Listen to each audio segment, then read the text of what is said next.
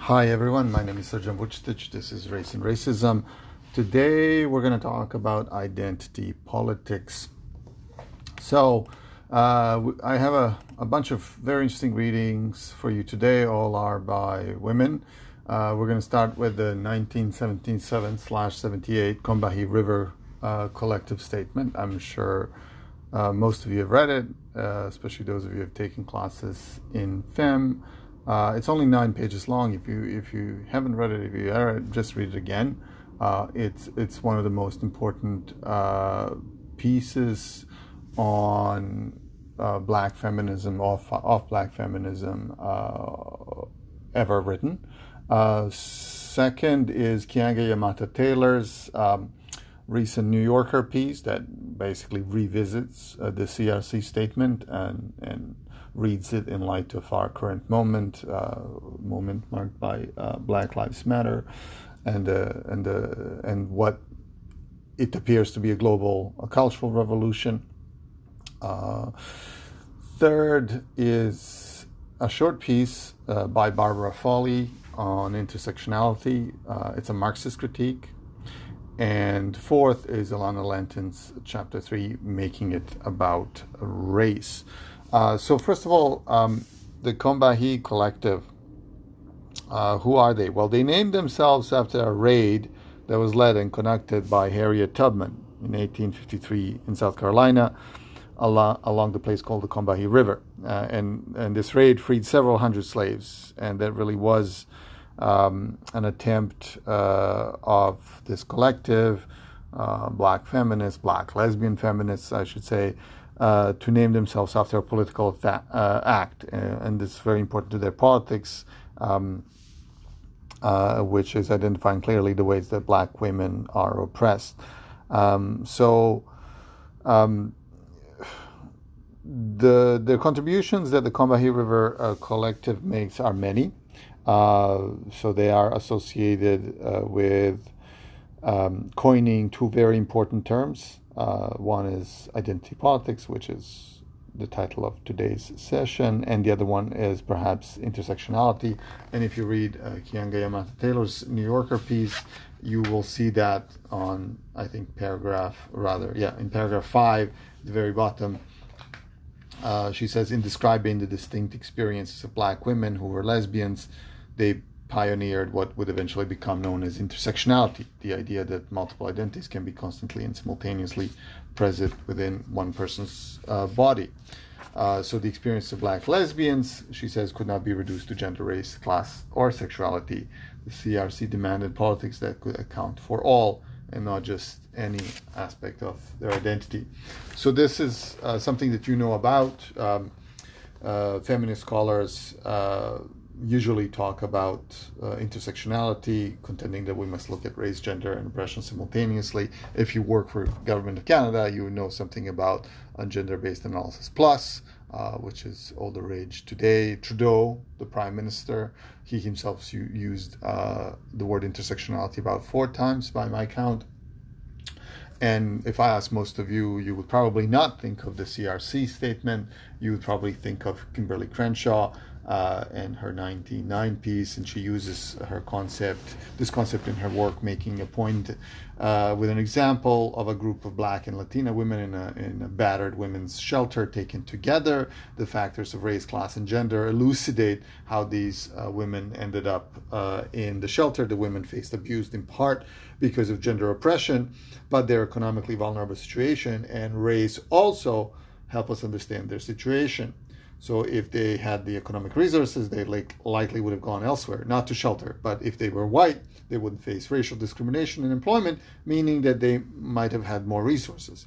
And if they were men, their ch- chances of being battered would, would be would uh, would be much lower. So any proposed method of helping these women must pay attention to their gender, class-based, and racial oppression. A narrow lens that focuses just on race, gender, or class would miss these crucial aspects of, uh, of, of, of, these women's situations. So this is, this is the, the most common understanding of intersectionality. And that's why I included uh, Kimberlé Crenshaw's uh, YouTube video, a, a recent one, uh, in the context of BLM, in which she talks about it. Uh, note that it's often misunderstood People think that it's just simply adding identities together. That's not what, what it meant. Uh, and, and that's not what the CRC statement uh, meant by it. Um, so so that's that, that's something to, to, to think about and respond to. Uh, but it's uh, it's it's remarkable that you know 40 years ago a group of radical black feminists uh, released this statement that defined their politics and, and, and described their political uh, work and, and the fact that uh, this statement has endured as a powerful document that, that named um, uh, these multiple oppressions that the, that black women faced. Um, so it was a key roadmap of the political work and organizing necessary uh, to uproot all, all, oppression. And so it was Keeanga-Yamahtta Taylor who I think um, uh, in 2016 decided uh, to provide us with a commemoration of the 40th anniversary of the Combahee River Collective in a book published in 2018, How We Get Free, Black Feminism and the Combahee River Collective. And there, uh, it's an edited volume. Uh, she talks about, uh, she talks, talks to the founding um, uh, members, uh, or three of its members, Barbara Smith, Demita Frazier, and Beverly uh, Smith, and you know, uh, Barbara Smith is, is, still alive. She's interviewed in this New Yorker piece. She's actually on Twitter. Uh, you can, you know, you can probably follow her uh, and see what she says about, you know, the 2020 uh, election in the United States. So uh, yeah, you learn that coming out of the National Black Feminist Organization, they and the other members wanted to create an organization with a more radical uh, vision for liberation that addressed the multiple oppressions. Uh, and yeah, in this book, you you can also uh, you know you can find uh, uh, interviews with with current. Uh, generation of organizers and activists. For example, Alicia Garza, one of the founders of the BLM network, and the New Yorker piece. it's really a wonderful one by Taylor, in which she talks about her encounter with uh, the CRC statement um, and how she both didn't understand it at first and, and also was it blew her mind uh, because she she did not connect uh, what feminism meant uh, with, for example, uh, the struggle of her mother, uh, a single black mom raising two kids with a bankruptcy, a bankruptcy scuttling her credit, uh, and um, and essentially uh, dying uh, because of this. Uh, and so you know when she says racism alone could not explain what killed my mother. Gender was an, also an incomplete answer. It was the overlap of race, gender, and the aspirations to the comfort of a class that she poked around uh, the edges, but could not ultimately break into that that killed her, um, kill her young. So uh, these these kind of personalized uh, essays are really fabulous, and as I said in this volume from 2018, you'll find more of them. Um, so, well, I mean, the statement situates itself uh, as as a kind of a socialist response uh, to the problems of the of the 1970s uh, and uh, I, I, don't know how much of this you need uh, to understand for the purposes of our discussion, uh, but this the statement was not just a document for radical black feminists. It was it was it was an important document for the revolutionary left as a political perspective or plan of action uh, in the 1970s. It included areas of work that radicals could involve themselves uh, in uh, as a way to relate to the struggles of, of, of uh, black women, but also raising the level of political education concerning the conditions uh, that constrained the lives of black women. Uh, so, so um, the argument was that is was that orienting on the most oppressed in a society and in the United States in the 1970s that meant black women still means black women. Uh, this would expose the injustices of the entire system, and that's that's why they insisted. This is the famous sentence: If black women were free, it would mean that everyone else would have to be free, since our freedom would necessitate the destruction of all systems of oppression. This is the quote: "The liberation of black women is the genesis of human liberation." Uh, and so I've used this statement in in classes before, even on exams, as a, as a, as a point of discussion. Um, and and uh, keep in mind that this was never a call for separatism, and this is uh, what Taylor, in, in, in her interview with Smith, underscores. Uh, they called for coalition building and recognized its necessity in building movements beyond those who were directly affected. Uh, this was not easy, but it was nece- necessary if they were going to organize struggles that that that actually uh, won.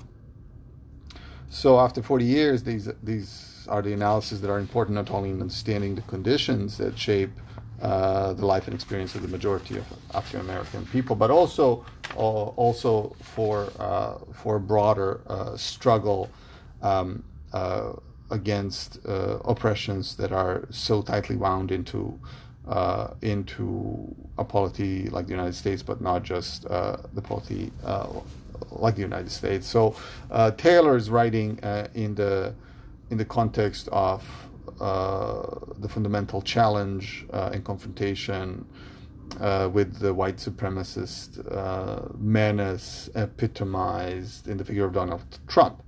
Uh, and and and she says, you know, we have to build upon what the Black Lives Matter movement has begun, and in doing so, we cannot restrict our thinking to what happens uh, in in in this election, that election, some other election, uh, if we are thinking in those terms, we're almost certainly never thinking of how do we get free or what would black liberation look like.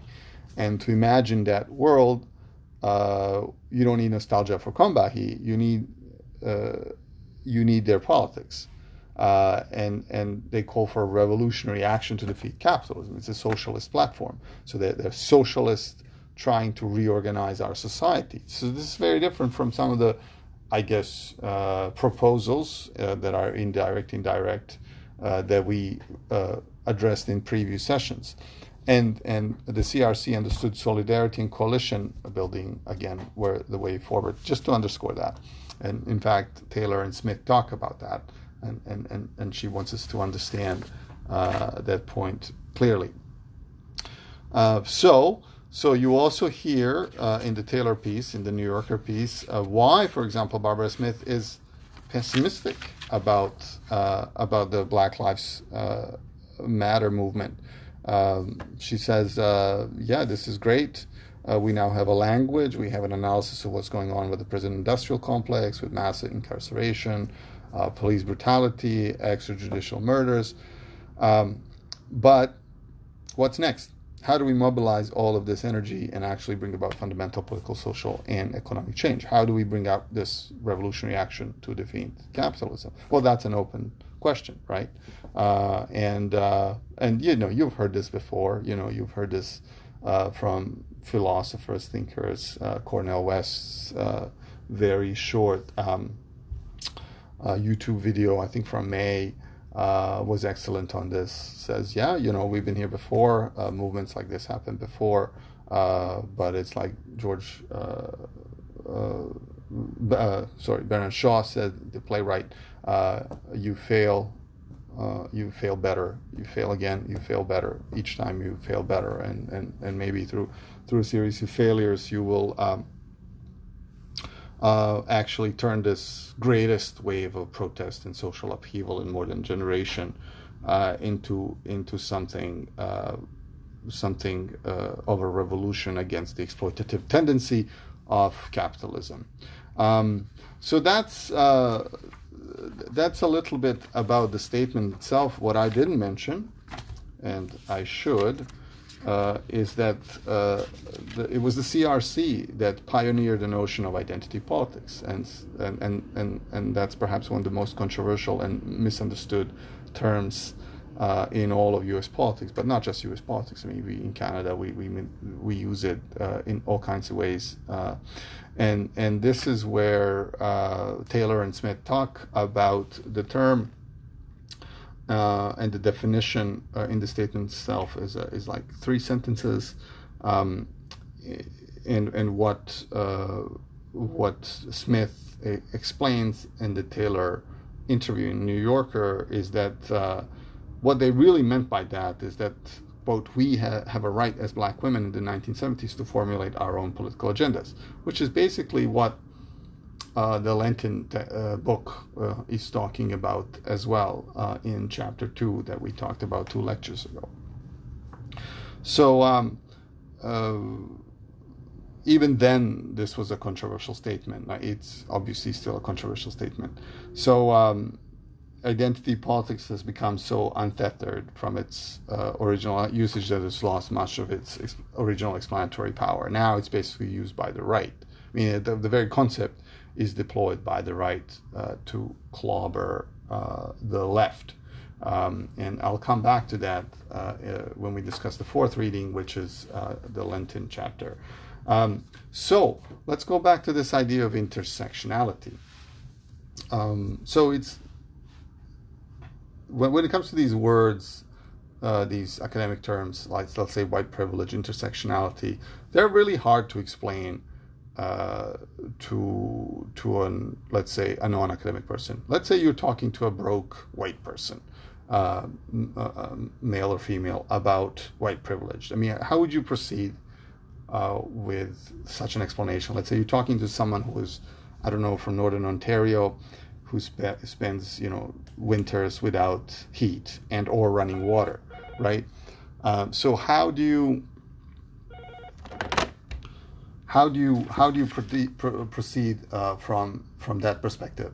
Uh, you know, when when when a feminist approaches somebody and says, uh, "Here, uh, white privilege, uh, you have white privilege." Well, you know, this is, uh, you know, the response would be, "Well, my white skin does nothing to prevent me from experiencing po- poverty, right?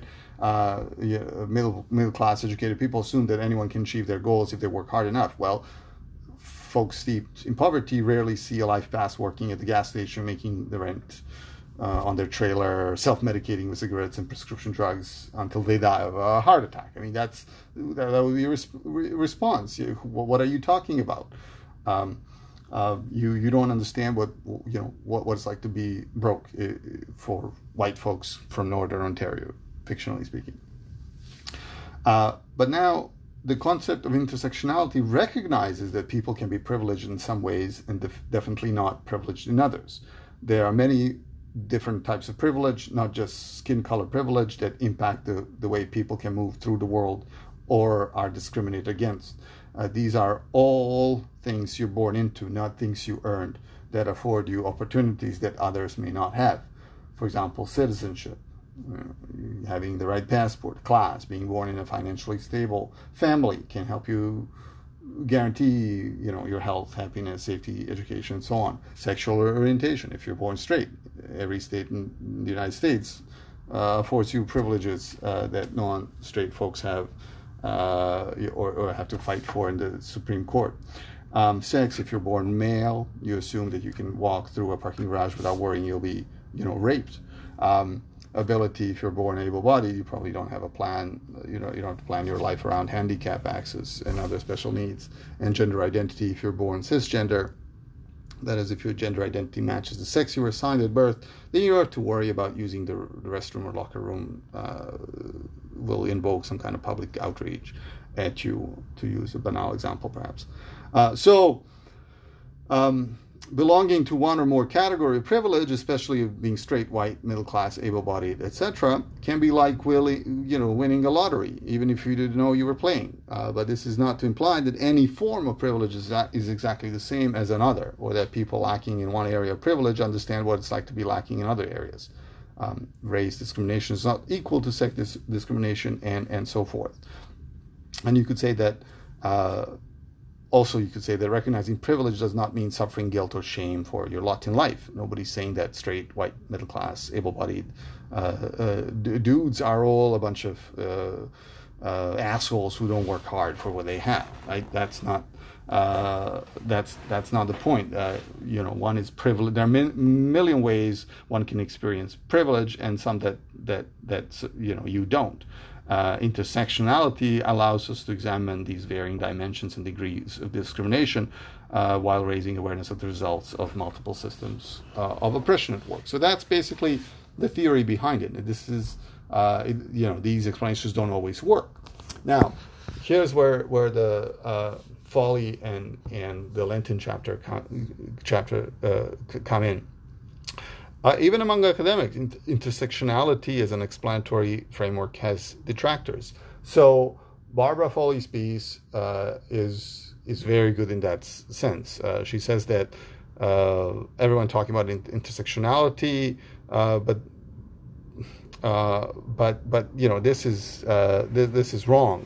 Um, a Marxist would assert the priority of a class analysis not to claim that a worker is more important than a homemaker, or even that a worker primarily thinks of herself as a worker.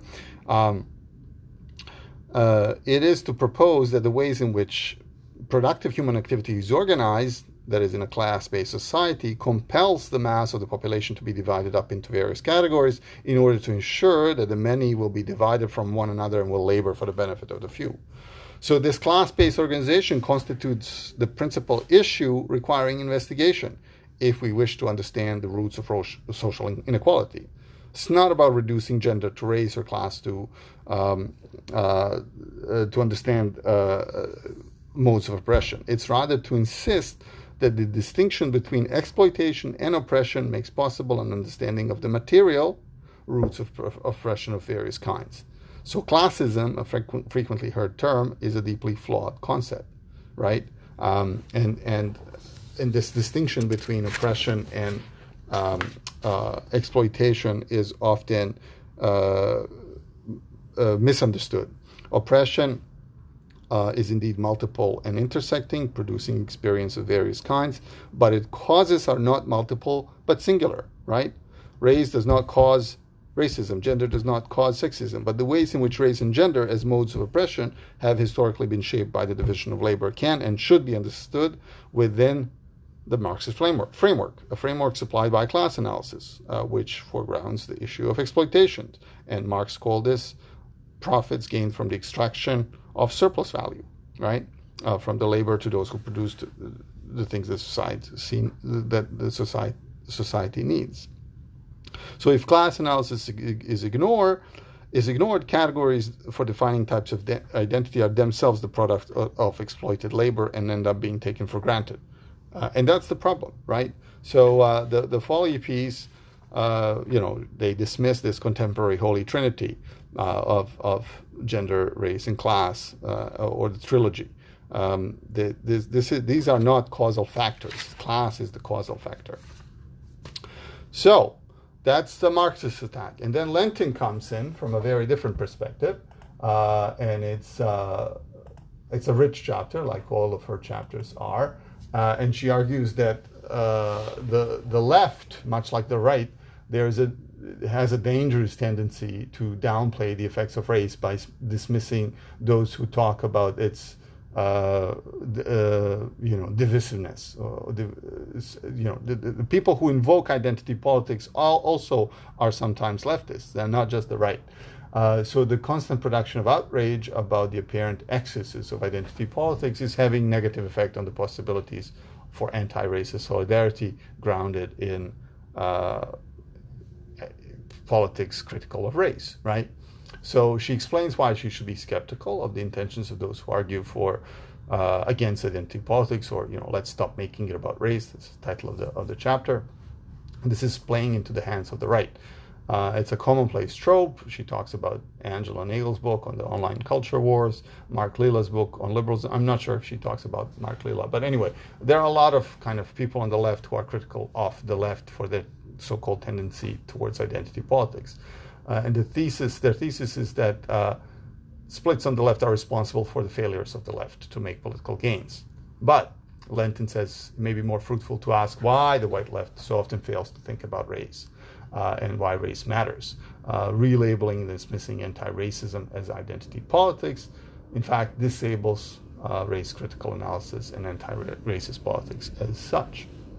And she walks you through her quarrels with social scientists and political social theorists such as Wolfgang Streeck, uh, Nancy Fraser, Asad Haider. Asad Haider gets quite a bit of a treat, treatment there. Uh, and Asad Haider is a, is a theorist, uh, author of the book called Mistaken Identity, which is kind of like Foley's, Barbara Foley's piece. So rather than assigning the whole book, obviously I assigned the, the, the shorter piece. Um, and so whenever whenever you say or you hear people say Uh, I don't think race is central as you know. Uh, I think class is. Uh, be careful. And Lentin says you're setting uh, racism up as a middle class concern uh, and economic uh, hardship, and and with that you're refusing the fact that the black people and ethnic minorities are always worse off than the rest of the population. You define the reality in which most of most in which most uh, people uh, who are uh, experiencing hardship in societies such as the U.S., Australasia, Europe, are black, brown, indigenous, or and or of migrant origin. so she has this wonderful um, anecdote from uh, the historian of race and class, uh, David Roediger, who who's writing a book uh, called "How Race Survived U.S. History," which is a fabulous book, in 2008, and he po- kept a post-it note with seven times, just number seven and X, written on it to remind himself that it was. Uh, what was the then ratio both of white wealth over black wealth as well as of black uh, male prime of life incarceration rates over those of white male of the same age. So, you know, he, he basically wanted a, mental check on his own writing as a white man um, to, um, uh, to prevent him from falling into that trap to say, oh, well, it's about class. It's not, it's, you know, you got to think of, uh, th- think of it uh, holist- more holistically and certainly uh, factually. Uh, so, uh, for Lentin, and she makes this argument that you should be familiar with by this time. Many of, of the criticisms start from the premise that race is something fixed.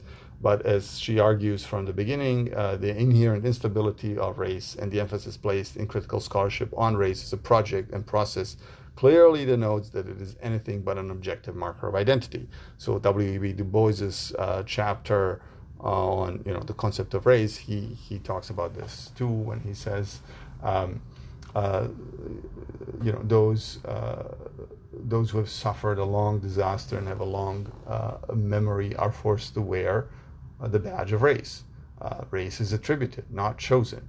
it must be understood relationally as a process of racialization that attaches to various groups and so, of subjugated people differently, but which coheres in the service of white supremacy. So, so Lentin basically brings you up to speed uh, uh, to her main argument to the book by by you know uh, walking you through these quarrels on the left uh, this time, not just uh, with the right.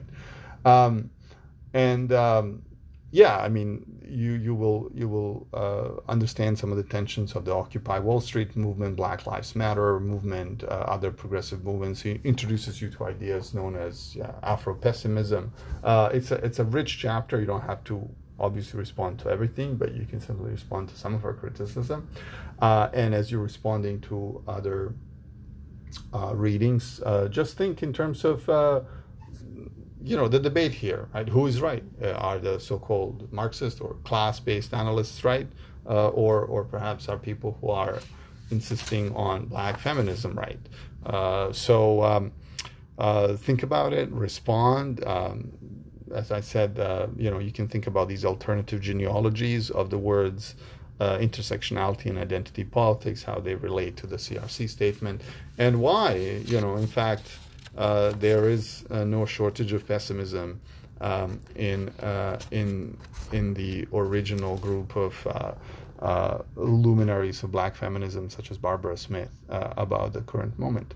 Um, so, on that note, I'll stop here. Thank you for listening, and we'll talk next week again.